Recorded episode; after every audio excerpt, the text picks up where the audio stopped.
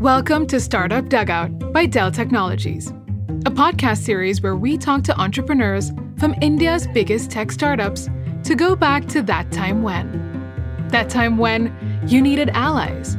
That time when you needed sound advice and good mentors. That time when you were looking for the right tech partners who can accelerate growth. Your host for this series is Sairee Chahal, a serial entrepreneur, angel investor, and evangelist for women's internet. She currently runs SHEROES and Mahila Money to create internet ecosystems for women, helping them with employment, entrepreneurship, and access to capital. Through this show, we're going to discover how these industry leaders respond to challenges in their entrepreneurial journeys, with their startups coming out stronger than ever, and how initiatives like Dell for Startups empowers companies through innovative technology, strategic guidance, proven practical capabilities, and expert consulting assistance. In this episode, Sairee talks to Mandeep Manocha, the co-founder and C E O of Cashify, a re-commerce marketplace. Officially founded in twenty thirteen, Cashify buys old electronic gadgets from consumers and resells them as refurbished devices. This way, the company contributes to the circular economy, reduces electronic waste and environmental damage, while increasing access to quality smartphones and other electronic devices at affordable prices. Mandeep's entrepreneurial journey began with him building a waste management company, a fitting predecessor to what Cashify is today. Sairee talks to him about adapting a business idea through changing times, working in a trust deficit market, and coping with external factors like the recession or demonetization. So Mandeep, let me ask you a question that's been on my mind. We're in twenty twenty-two, everyone's talking about a down market. And of course, some of us have seen these cycles before in varying proportions. And you are an entrepreneur who started in recession and uh, two thousand eight, two thousand nine, probably one of the hardest we have seen so far. But tell us, what are things an entrepreneur needs to know when they start up in a recession? What are the lessons you took along the way? You know, this this question really will take me back through the memory lane. It's been a long time. But I think, uh, you know, the first thought that come to my mind is, it is hard to convince people around you that why are you taking this call? Of course, it's a recession, but people still expect you to, you know, get a good job because they think that you're the better one of the lot. But I can tell you, both me and my co-founders didn't get a job at that time. So the first thing that you have to do is, you know, you have to convince your parents, you have to convince your friends why you're doing this. A lot of people say that, you know, great companies have been started in recession times. But one thing that people don't tell you is that uh, it's really hard to find early believers during recession. Of course, it's true for any time. But in the times of recession, you know, everybody's fighting their own battles. Everyone is down. Everyone is in survival mode. So getting the first customer, getting the first backers, it's really, really tough. But what is important is you need to just realize that this recession is going to get over at some point. So you have to give yourself time. Maybe when you start in recession, you may have to budget another year or two. But I think the good thing is that you can only go up from there. You know, you are at the worst or the bottom of your uh, career at that time. So all you can think of is just going up. And that takes off a lot of load from your head. When you realize that you have nothing to lose more, then you can only think of, you know, I, I can just go up from here. It's liberating. Yeah, it's liberating. So thankfully, we were in a situation where we had to start in a recession because we had no other option. But I think it worked out pretty well for us. And I think uh, even now that, you know, there are talks of recession, I'm sure a lot of people will start off thinking or leaving their jobs or would be forced to leave their jobs. But it's not the end. I mean, we have seen these cycles every eight, ten years and uh, things change. We always come back to the top. So uh, it's it's great times for people who want to start. Wonderful and super inspiring. And I guess good companies will continue to come out of recessions. Absolutely. So you're a thesis-based entrepreneur. You know, you probably work in a space that's one of the most challenging issues of our time, climate change, environment, something that matters to all of us. And yeah. uh, being a mission-driven company myself, I I know what it takes. It's a hard road to One, find a balance between commercial success and long-term vision.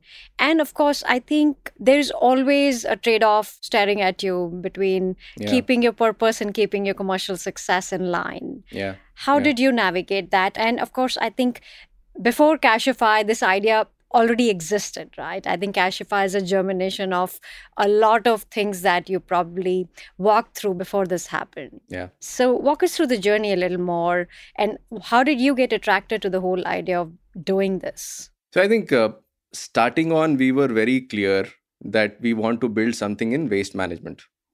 Now, if you ask me why did this idea germinate in your head, it was a very unsexy field. Not many people have been talking about it. Back in two thousand eight, nine, it was still very, very nascent where people would, you know, even think about it.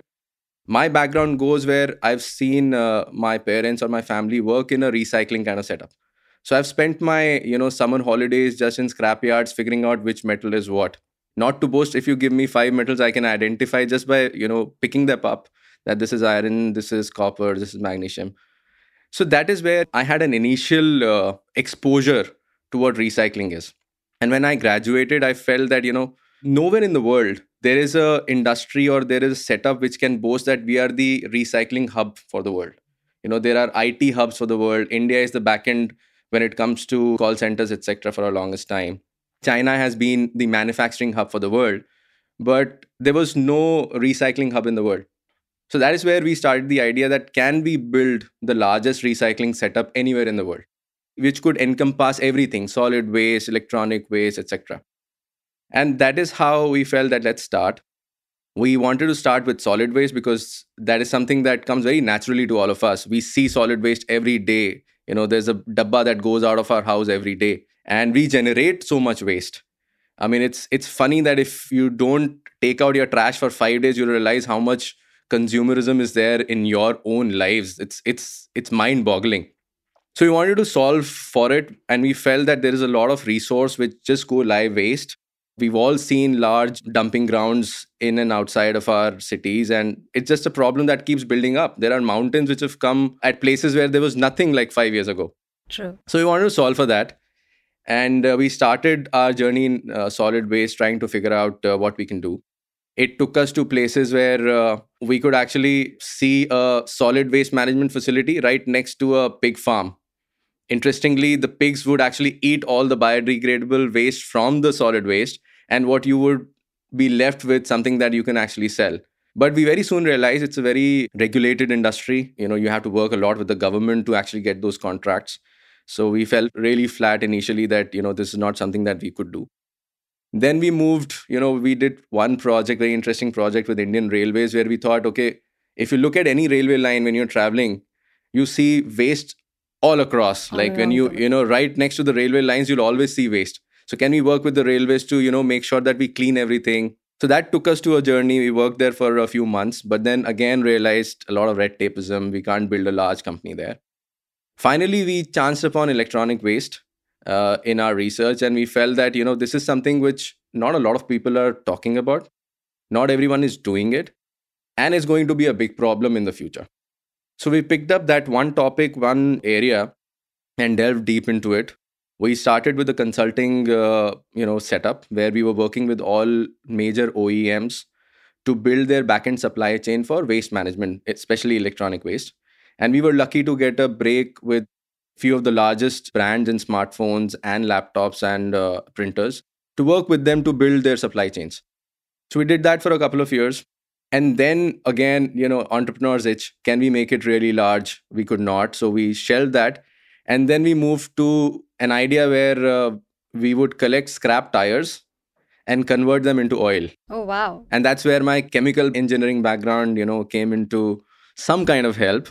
We set up one of India's first rubber to oil pyrolysis unit in North India. And we ran that for two years, made that uh, whole setup profitable, but then soon realized that if you need to scale a manufacturing setup, you have to put in capital in a proportionate manner.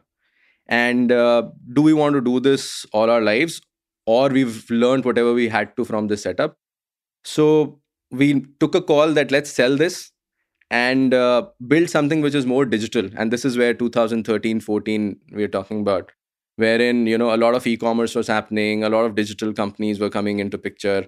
And the scale that we could see was much, much higher. And what you could achieve or make an impact was much larger. And that is where the idea of Cashify came into existence, wherein we realized that in the recycling domain, one step before is uh, reuse. So, you know, when you say reduce, reuse, recycle, reducing your consumption is the first step. Reusing what you have is the second step. And the final frontier is recycling. We said, if we can build something in reuse and make a large business out of it, let's try to build that in electronic waste domain. And interestingly, you know, one thing that we've realized in our recycling journey was that a device is not an e-waste till the time it's lying in your drawer. It will ultimately become that. But if a phone, if a BlackBerry device is lying in your drawer today, it's not e-waste today, till the time you throw it. So if you could bring those assets back into the circular economy before they reach the end of life, we can actually juice out some of the usable life of that device. And given that, you know, in a country like ours, where people don't have access to electronics, fifty percent of India is still using feature phone. If we can extend the life cycle of the product, which is lying in your drawers, we can actually make it available and there'll be huge demand. So that's how the idea of Cashify came into existence. But we've always been focused on the fundamental that we will build something in waste management, recycling, and we are true, you know, whatever we are building and we have our plans in the future are uh, governed by this uh, initial fact that this is the space we want to be in. Wonderful. What a journey. Stick to the purpose and make many pivots. And of course, I think digital is where a lot of our own liberation as founders lies. And uh, my next question leads me to that. And of course, I think when you go digital and we're building a company that's technology backed, you need amazing partners, you need reliable partners. I know you've been a dedicated user of Dell laptops in your organization, and, and you've scaled up yeah. the organization using some of their expertise and, and their products. Can you yeah. talk a little bit about that? Yeah, I think this goes back to, you know, even our college days, uh, you know, there were a very few brands when it had to come to, you know, buying a laptop. And the best differentiator was, uh, you know, Dell had a amazing after service, after sales support. You know, I remember even in college, if anything had gone bad on a laptop, you just make a call and the guy would come change the part and you were good to go. You did not have to go out and find where the service station is, wait for, you know, ten days for the part to come to the service station. So that is something that, you know, was there in my mind. And when we started, it was very clear that whatever uh, I T hardware that you want to use, you want to use Dell. Because see, you don't want discontinuity in a business. And it takes away a lot of productivity and a founder's time, because initially, when you're building an org, you are everyone. You are the I T guy, you are the, you know, support staff. So if somebody's laptop would break, it's your problem. You have to go out and find, you know, how do I get it repaired? So that's where we chose Dell, because we knew that if anything goes wrong, it's going to be taken care of. And we always bought the extended, uh, you know, warranties of Dell, and it made our lives very simple. So this is just one very simple example that we, you know, use. And since we've been using Dell from day one, we've stuck to it, and most of our I T hardware equipment that even we buy today is from Dell. Wonderful. It's good to have partners you can completely rely on and Absolutely. You don't need to worry about. Yeah. This brings me to my next question, uh, which is a little bit of a dichotomy in India. On one side, we're a country with fifty percent feature phones, which means everybody probably needs the product that you have for them. But at the same time, we're a trust deficit market. Uh, people still like the idea of a new product. People still yeah. like guarantees. How did you negotiate that? How did you work through that? So in our business, trust is on the both sides. On the side where we buy used devices from people, and on the side where we sell. So let me talk about where is the trust deficit when we buy. You know, there are a lot of C to C classified platforms where you can sell your product. You know, a lot of customers, we realize in our surveys, that don't trust who they're selling their phone to. You know, where is it going to get used? The second thing is, then when you're buying from a, you know, classified platform, you don't know whether the product's going to work or not. On the sourcing side, we had to build, you know, a lot of education that you can sell this device to Cashify. We will come to your doorstep, pick it up, no hassle. Plus, you know where you're selling and it's not going to come back and haunt you ever in your life. The second thing is, people always think about data security, that if I sell my phone to someone unknown and my data goes into wrong hands, what will happen? So we solved for trust there by telling people that, you know, we will do a data reset in front of you when we pick up the phone. And at the same time, when we go back to our warehouse, we do a professional level data cleanup so that your data is secure. So that's on the trust side, on the sourcing side. On the demand side, you rightly pointed out that we are in a segment where every device could be different. If I keep ten phones in front of you, it's possible that one has a dent, one does not. One has a small blemish on the screen, the other does not. And it's very difficult to solve for it from a very digital perspective. So our focus has been for the last five years to build the demand side in a very offline heavy fashion. So we've invested in building a distribution and a retail presence. And today we have about one hundred thirty retail stores of our own. Wow. Wherein you can go in and buy a refurbished product, have a look and feel of it, and then make the decision. We believe that ultimately this business will grow digitally. But I think the step that we have to maneuver is building that trust by offline presence first. And then once the trust is built, you know, you can expect customers to come online and start buying from you. But it's a journey, and I think we are not very far from it. Within the next twelve to twenty-four months, we believe that the market is going to evolve. People have already started talking about refurbished products. And if you go back three years, nobody knew the word refurbished. So I think we are there, but it's still going to take some time where physical presence is important. So we are doubling down. I think our next twelve-month target is to open another one hundred twenty, one hundred thirty stores and take this number to two sixty, two seventy stores. We are going a step at a time, offline and then digital. Super. I think this is fascinating, building a playbook for refurbished. And my sense is that uh, it'll open up a lot of categories in a country like ours. And of course, in the end, contributing to the circular economy. And India has a real chance there. Mandeep, let me talk about one of the hardest phases, perhaps, for Cashify, demonetization, something that you've often said almost killed the company. How did you navigate that? What turned out after demonetization? Did you make any major changes to how you work? You know, it's it's quite amusing. Uh, the day, you know, that happened, and the moment I heard it, I was very, very happy that finally there's a positive change. You know, we used to think that a lot of our competition is the unorganized market, who don't have to pay taxes, who do everything in a shady manner. So I thought, okay, great. There's going to be a level playing field. Elated. Next day, it dawned on me that, okay, all that is great, but there's no money in the market. Now just imagine a company whose name is Cashify. There's cash in our name. And we used to promote that, okay, sell your phone and get cash. Now there's no cash. Okay, and seventy-eight to eighty percent of our customers are actually opting for cash in hand before that night. And we had a big dilemma now how to navigate that. There were two aspects. One, how do we convince people going forward that Cashify will be able to give you money in the alternate forms? It's not cash. The second was the devices that we buy, we had to sell them somewhere. A lot of people ask me, okay, Mandeep, great, Cashify buys the devices. What do you do with them? Of course, we refurbish and sell them. We're not going to keep stashing those devices somewhere. Now, the immediate threat was that we had a huge pile of inventory lying in our warehouses and there's no buyer in the market. Because imagine, if you don't have money, what do you do? You buy food to eat, you buy basic necessities.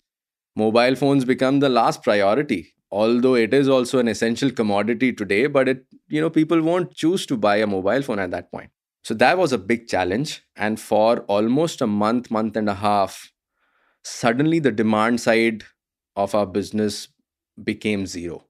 And you have expenses, you know, as a founder, you need to keep the ball rolling. You, you have fixed expenses that you just can't do away with. And incidentally, we were at a stage, we were also trying to raise capital at that point. So it was a double whammy that suddenly all the term sheets had vanished. All the investor, you know, wallets were shut. Nobody knew which side the camel would sit. So we were in a bad state. But I think what we knew was it is a positive step from the fact that at least now we don't have to manage cash. So a lot of our, uh, you know, operations was very difficult because we had to dole out cash to customers. So all our riders used to carry cash. We had to make, you know, frequent visits to A T M. So all, all of that would stop. So there is a lot of operational efficiency that would come in. So we knew that at least it's good for business in the long term. If we survive these two, three months, hopefully we will be able to solve for it. And thankfully, what happened after that is a lot of digital adoption happened. A lot of people, you know, who did not have a smartphone wanted to buy a smartphone because you could only do payments via, you know, the wallets and digital formats. So a lot of that happened. And after an initial lull of one, one and a half months or two months, we started seeing the demand come back up. And actually demand was much, much larger than what we could have anticipated because everybody now wanted to use a wallet for transactions. So it was a tough time. It was, you know, given that we had a very little runway, we were raising capital and suddenly the demand side vanished and we were sitting with inventory. And smartphone is not an appreciating commodity anyways. Every day it's lying with you, the value decreases. So we were looking at, you know, something where we did not know where it's going to go. But thankfully, things came back in two months and we survived. Wow, what a story. And I think there's a book in there somewhere. So you've done everything, right? You've done pivots. You've built a category. You're still growing the category. I think you're building a playbook for a lot of other categories here. You've raised lots of money and probably you'll raise a lot more. What are things that stand out as learnings as a founder for you, Mandeep? What are things that probably are two, three massive takeaways if you were to do this all over again, or if you were to sit down with a fellow founder and tell them, you know, look, here are three things I want to tell you? I think, uh, you know, if I go back fifteen years, there are the basics which everybody will tell you that, you know, find a great team, find a co-founder that you can gel with, work with, because that's important. This journey is very lonely if you try to do it alone, and there would be times when you would just want to pull the plug multiple times. So having someone by your side is important. So having a great founder is, is very important. And I'm thankful that I have two really good, great founders. But these are basics. Everybody would tell you. I think what I think my biggest learning is that, you know, the scale that which we think about while we are building our businesses is a function of our growing up years. You know, we all grow up in a certain kind of setup. And we all are limited by the scale that we can think of and what we see around us. And I think that's something that's very, very important for founders to realize and understand, that you have to think beyond. And I remember in two thousand eight, nine, we did not even know the word venture capital. We did not think that V Cs exist for us. We've just, we've, we'd always seen that if you want to build something, go to a bank, bank will give you a loan. And the amount of loan that you're going to get is, you know, what you can actually go and ask them for, or your what your business plans are.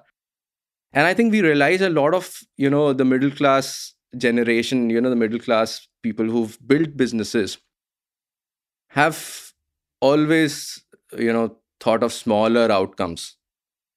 And if somebody had told me back then that you can think of a billion dollar enterprise, all you need to do is just think large and go to a venture capital guy and show them a vision, you may get the money, I think the ball would have been really different. The way we would have, you know, approached, uh, you know, how we built our career would be very different. Back then, I think I remember just thinking of a hundred crore top line business was wow. But today, now when I think about it, hundred crore business, of course, it's large. A lot of people, you know, build successful hundred crore businesses and happy with it. But you should think of multi-billion dollar businesses. And I think that's one thing that I want to, you know, give as an advice to everyone who wants to start. Just don't limit your thoughts around scale by what you see around you in your local setup. Think beyond. If you think ten, just dare to think about one hundred or one thousand. And I've seen that up close uh, with our counterparts in China. You know, the first time we visited a similar business in China, they were doing twenty x of what we were doing at that point. And that just opened our eyes because, you know, when we were thinking about our business planning, we were like, if we do ten x, wow, we've built a great company. But here is a company who's doing twenty x right now. So you need to think larger, bigger. So that is one thing that I want to, you know, give as an advice to everyone, that, uh, you know, we need to think large. Capital is available. It is available. You just have to, you know, knock on the right doors and you'll get it. I think all of us wish we could go back in time and make better decisions with the knowledge we have now. However, while time travel may not be possible currently, Dell for Startups helps startups reach their goals and defines new routes for their success. With Dell's core purpose of creating technologies that drive human progress, they help startups in India accelerate their digital journey and solve some of the biggest challenges in the country. Let's head back to Startup Dugout by Dell Technologies to find out more about Mandeep Manocha and what he learned from his obstacles and his plans for the future. Mandeep, this brings me to my next question, which is, and you mentioned growing up years and founder make companies, but I'm always curious what made the founder. Walk us through a little bit about your own journey. What are the events that made you? Where did you grow up? A little bit of your own personal space and situations that made you. Really, going back to formative years, I come from a family where both parents were working and I had a little sister. So very early on, the sense of maturity just came in that you need to take care of the household or your younger sibling when the parents are not around.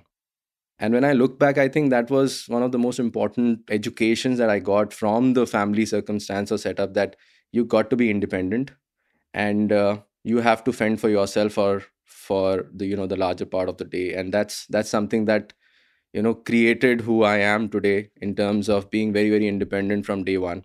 The second thing is my father made sure that, you know, I'm surrounded by people who are some way associated with businesses. I remember him taking me to, you know, many of his friends who were in businesses, making me sit in business meetings while I was in school. And uh, very early on, I realized when I reached a business school that the terms that these guys are teaching us right now is something that I, I had heard like while growing up. When I look back, I think those are very important uh, lessons that were taught growing up. Exposure to businesses, exposure to how, you know, you build large thinking processes is what I got from there. And when I reached college, uh, the kind of friends that I had, we used to, you know, at night discuss about business plans, atrocious business plans of hundreds of crores while we had not even a few thousand rupees in our pocket. But we loved chatting about it. And I think that's what built the thought process that, okay, we need to, or I need to build something of my own at some point. And the other thing that I mentioned that, you know, having an exposure to scrapyards, which instilled the sense of recycling, giving me exposure that, you know, waste is not waste, it's it's a resource. And not a lot of people think of waste as a resource. Those were, you know, a few of the growing up nuances. But I think I really enjoyed growing up in a very small town called Faridabad, which is right next to Delhi. That's about it. Fascinating. I think how the dots connect in hindsight and how yeah, everything yeah. has a purpose in your life and yeah. amazing. And this brings me to my next question and my last question on this chat, Mandeep. You've clearly created a category company, and I think the companies that create categories also create ecosystems. They germinate a lot of ideas in other people. And clearly, you guys are making a massive contribution to the circular economy, to the larger mission of climate change. Walk us through what, what lies ahead, especially what role do you see Cashify playing in this larger ecosystem of environment and climate change? Sure. I think the first step uh, for us is making sure that all the devices which are lying unused in people's homes to come out and be part of the circular economy. And as per our estimates, about eighty to eighty-five percent of devices which can potentially be brought out and reused again are just lying in people's drawers. So I think the first step that we, you know, we've identified is that we need to educate people that you need to bring those devices out, because otherwise we are just going to put more pressure on the environment and extract more resources to create new stuff. So let's reuse whatever is lying with us. Extend the life cycle as much as possible. Ultimately, everything needs to be recycled. Now, as Cashify, we have plans of also getting into recycling at some stage uh, because we believe that whatever we bring out from the drawers, extend life and refurbish them and sell them, but still there would be an end of life. But for the next one or two years, three years, we'll focus on bringing these devices out. And post that, we also want to set up a recycling setup of our own, because we would ultimately know where we've sold these devices, who are the customers, and we can reach out to them and, you know, collect those devices back and recycle them responsibly. I think as a society, we need to be very, very cognizant of the fact that, you know, we are wasting a lot of resources. We are consuming a lot. But one thing I learned very early on, that you can't ask people to stop consuming. They will consume. But you need to change the way that people consume. And there are a lot of design hacks, product hacks through which you can actually influence the consumption pattern without telling them that you should stop consuming. Because trust me, everybody is entitled to a good way of life and people will consume. An example which is closest to my heart when I think about the design-led approach of changing consumption is how some of the toothpaste brands change how we consume the amount of toothpaste that we consume every day. They just change the size of the nozzle through which we squeeze out the toothpaste. It's such a simple way of just increasing how you have to increase the consumption. But if you think about these kind of approaches in design to reduce consumption as well, it's possible. And I think that's how, you know, we want to impart that kind of philosophy in our company, staying true to recycling from that perspective. So we will make sure that most of the devices come out and we will invest heavily in recycling going forward. Wonderful. More power to you, Mandeep, and more power to Cashify. And keep building this up. We all need it. And we have only one planet to live on. It's Absolutely. Been wonderful chatting with you. And thank you for joining us. It's been a Same pleasure. Here, Sairee. Thank you so much for having me. Have a good day. Thank you. That was Mandeep Manocha, co-founder and C E O of Cashify on Startup Dugout by Dell Technologies. Tune in next week for more insights, stories of overcoming challenges, and, of course, never giving up. If you're an entrepreneur that's forging your path with your dreams, Dell for Startups can help you in your digital journey and transformation. For more details, check out the links in the episode description.